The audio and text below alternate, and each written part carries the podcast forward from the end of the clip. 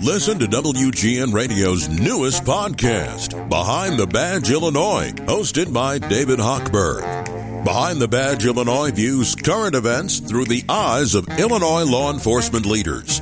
Tune in. Visit WGNRadio.com slash Behind the Badge.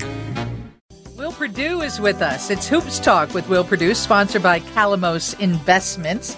Will, are you in a venue somewhere where we couldn't get through to you, or what's going on? Yeah, so I'm actually down in Orlando at the Amway Center. That's where uh, this weekend is one of the eight sites for the first weekend of the NCAA tournament. Who's in your Final Four? So now I'm outside and it's 68 and sunny. So you forced me to come outside to do this interview. I appreciate it. You can get a breath of fresh air. Yes, I do. I've been inside since about 9:30 a.m. today. So, and we are on Eastern time. Are you allowed to wager on the NCAA tournament? Uh, this week, I'm not supposed to, but um, the one thing I will tell you is is that you know we have the opportunity to talk to the coaches and all that stuff, and um, I would keep an eye on Furman, and um, they play Virginia tomorrow, so I'm at a Thursday Saturday site. And that may not necessarily be a huge upset, but Furman and Virginia are very similar teams. And I found it kind of interesting. The Furman coach, Bob Richey, had a saying. So what happened is Furman lost to Chattanooga last year in their conference championship game on a 35 foot heave, okay, as time expired. Well, they're one of the smaller conferences, and only the team that wins the conference championship, the conference tournament championship, gets in. They had a great record, over 20 some odd wins, and but this year they beat Chattanooga, and this year they're in the tournament, and he talked about how his guys turned pain into purpose. And that mm. so far has been the saying of the day. Will, did you have a chance to watch much uh, Northwestern basketball? Just you know, the second uh, time getting to March Madness for the Wildcats, ton of excitement around them. Um, one, did you have a chance to see a lot of them this year? And two, who do you think the best team in the country is? Uh, one, yes, I did get to see uh, Northwestern. Uh, I run into Chris a lot in the summer the, on the golf course as he's uh, battling. Uh, his son uh, is a really good golfer, so they play a lot together. So our paths have crossed a little bit in the summers. And also, Chris used to rebound for me back in the day when I was with the Bulls because remember his dad was the coach and he was a ball boy. So that was the, there's the correlation there. But uh, you know, I think they got a pretty good chance. They're a really good team. They're very well coached, but you know kind of funny. One of the coaches also said, you know, hey, the NBA is a make or miss league, but in college, it's a really make or miss league because some guys are just these teams aren't that good. So, as you just heard, don't get run over. Uh, well, no, it's just Orlando's a lot like Chicago. People are speeding from one stoplight to the next. Will Perdue with us, former Chicago Bull and analyst for NBC Sports Chicago and covering NCAA. What about the game when the Kings show up in Chicago and take on the Bulls tonight? Uh, it's, I mean, it's a huge game. Hold on a second. Let me go back. I didn't answer the second part of Kevin's question. And now that Bill Self is back, I was I was picking Kansas even before because I had a feeling that Bill Self would be back. I know they lost to Texas in the Big 12 uh, conference championship game.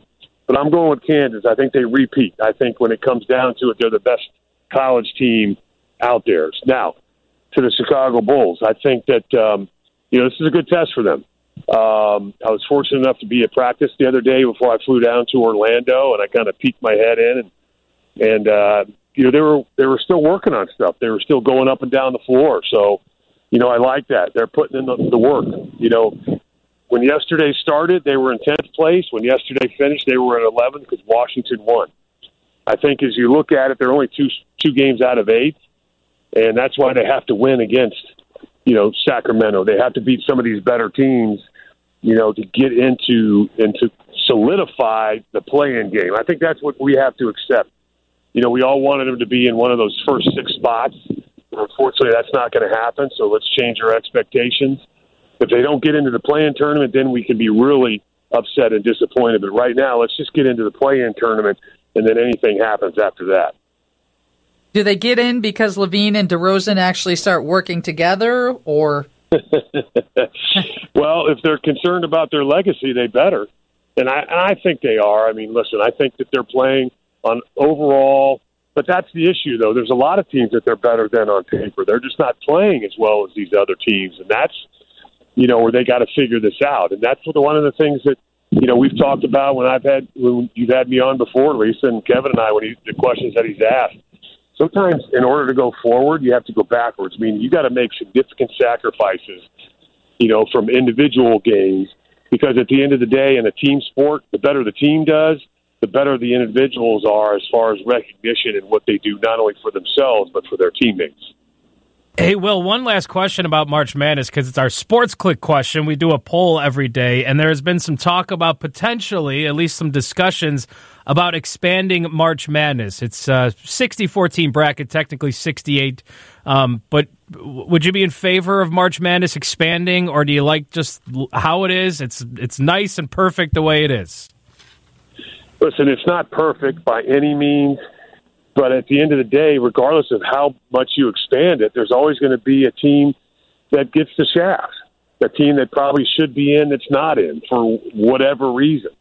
I think, you know, the one thing that we aren't 100% sure of is the whole process by which these teams are graded, you know, because they talk about, oh, it's a blind resume and we don't even have names attached. And, you know, but there's the the RPI, there's the net rating. It's, I mean, it's it's kind of funny as you go throughout the season. People are clamoring about, I don't understand the system. How does this work? How do you decide who gets in, who gets out? But the one thing I will say is, I think it needs to be expanded because, like the the uh, SoCon conference or you know the AAC, there's some smaller conferences, quite honestly, that de- deserve more than you know just the conference tournament champion getting in sometimes there's some teams that are legitimate and deserve to be in, even if they don't win their conference tournament because of some one reason or another. Well, Will, have fun while you're in Orlando. I can't believe you retweeted a tweet that included a Conway Twitty lyric. I'm excited about that. oh, you got to remember, at least I went to school at uh, at uh, Vanderbilt, so I, That's you right. know, I knew about country western music when I was growing up in Florida. Uh, we had our strength coach when I was with the Bulls that said there's only two types of music, country and western. So I've been exposed to it quite a bit, and I've always been a fan, especially since I went to Vanderbilt and kind of learned more about it from a grassroots perspective. Well, thanks for joining us. Have fun. Well, I'm glad we were able to connect. You guys enjoy the rest of your week.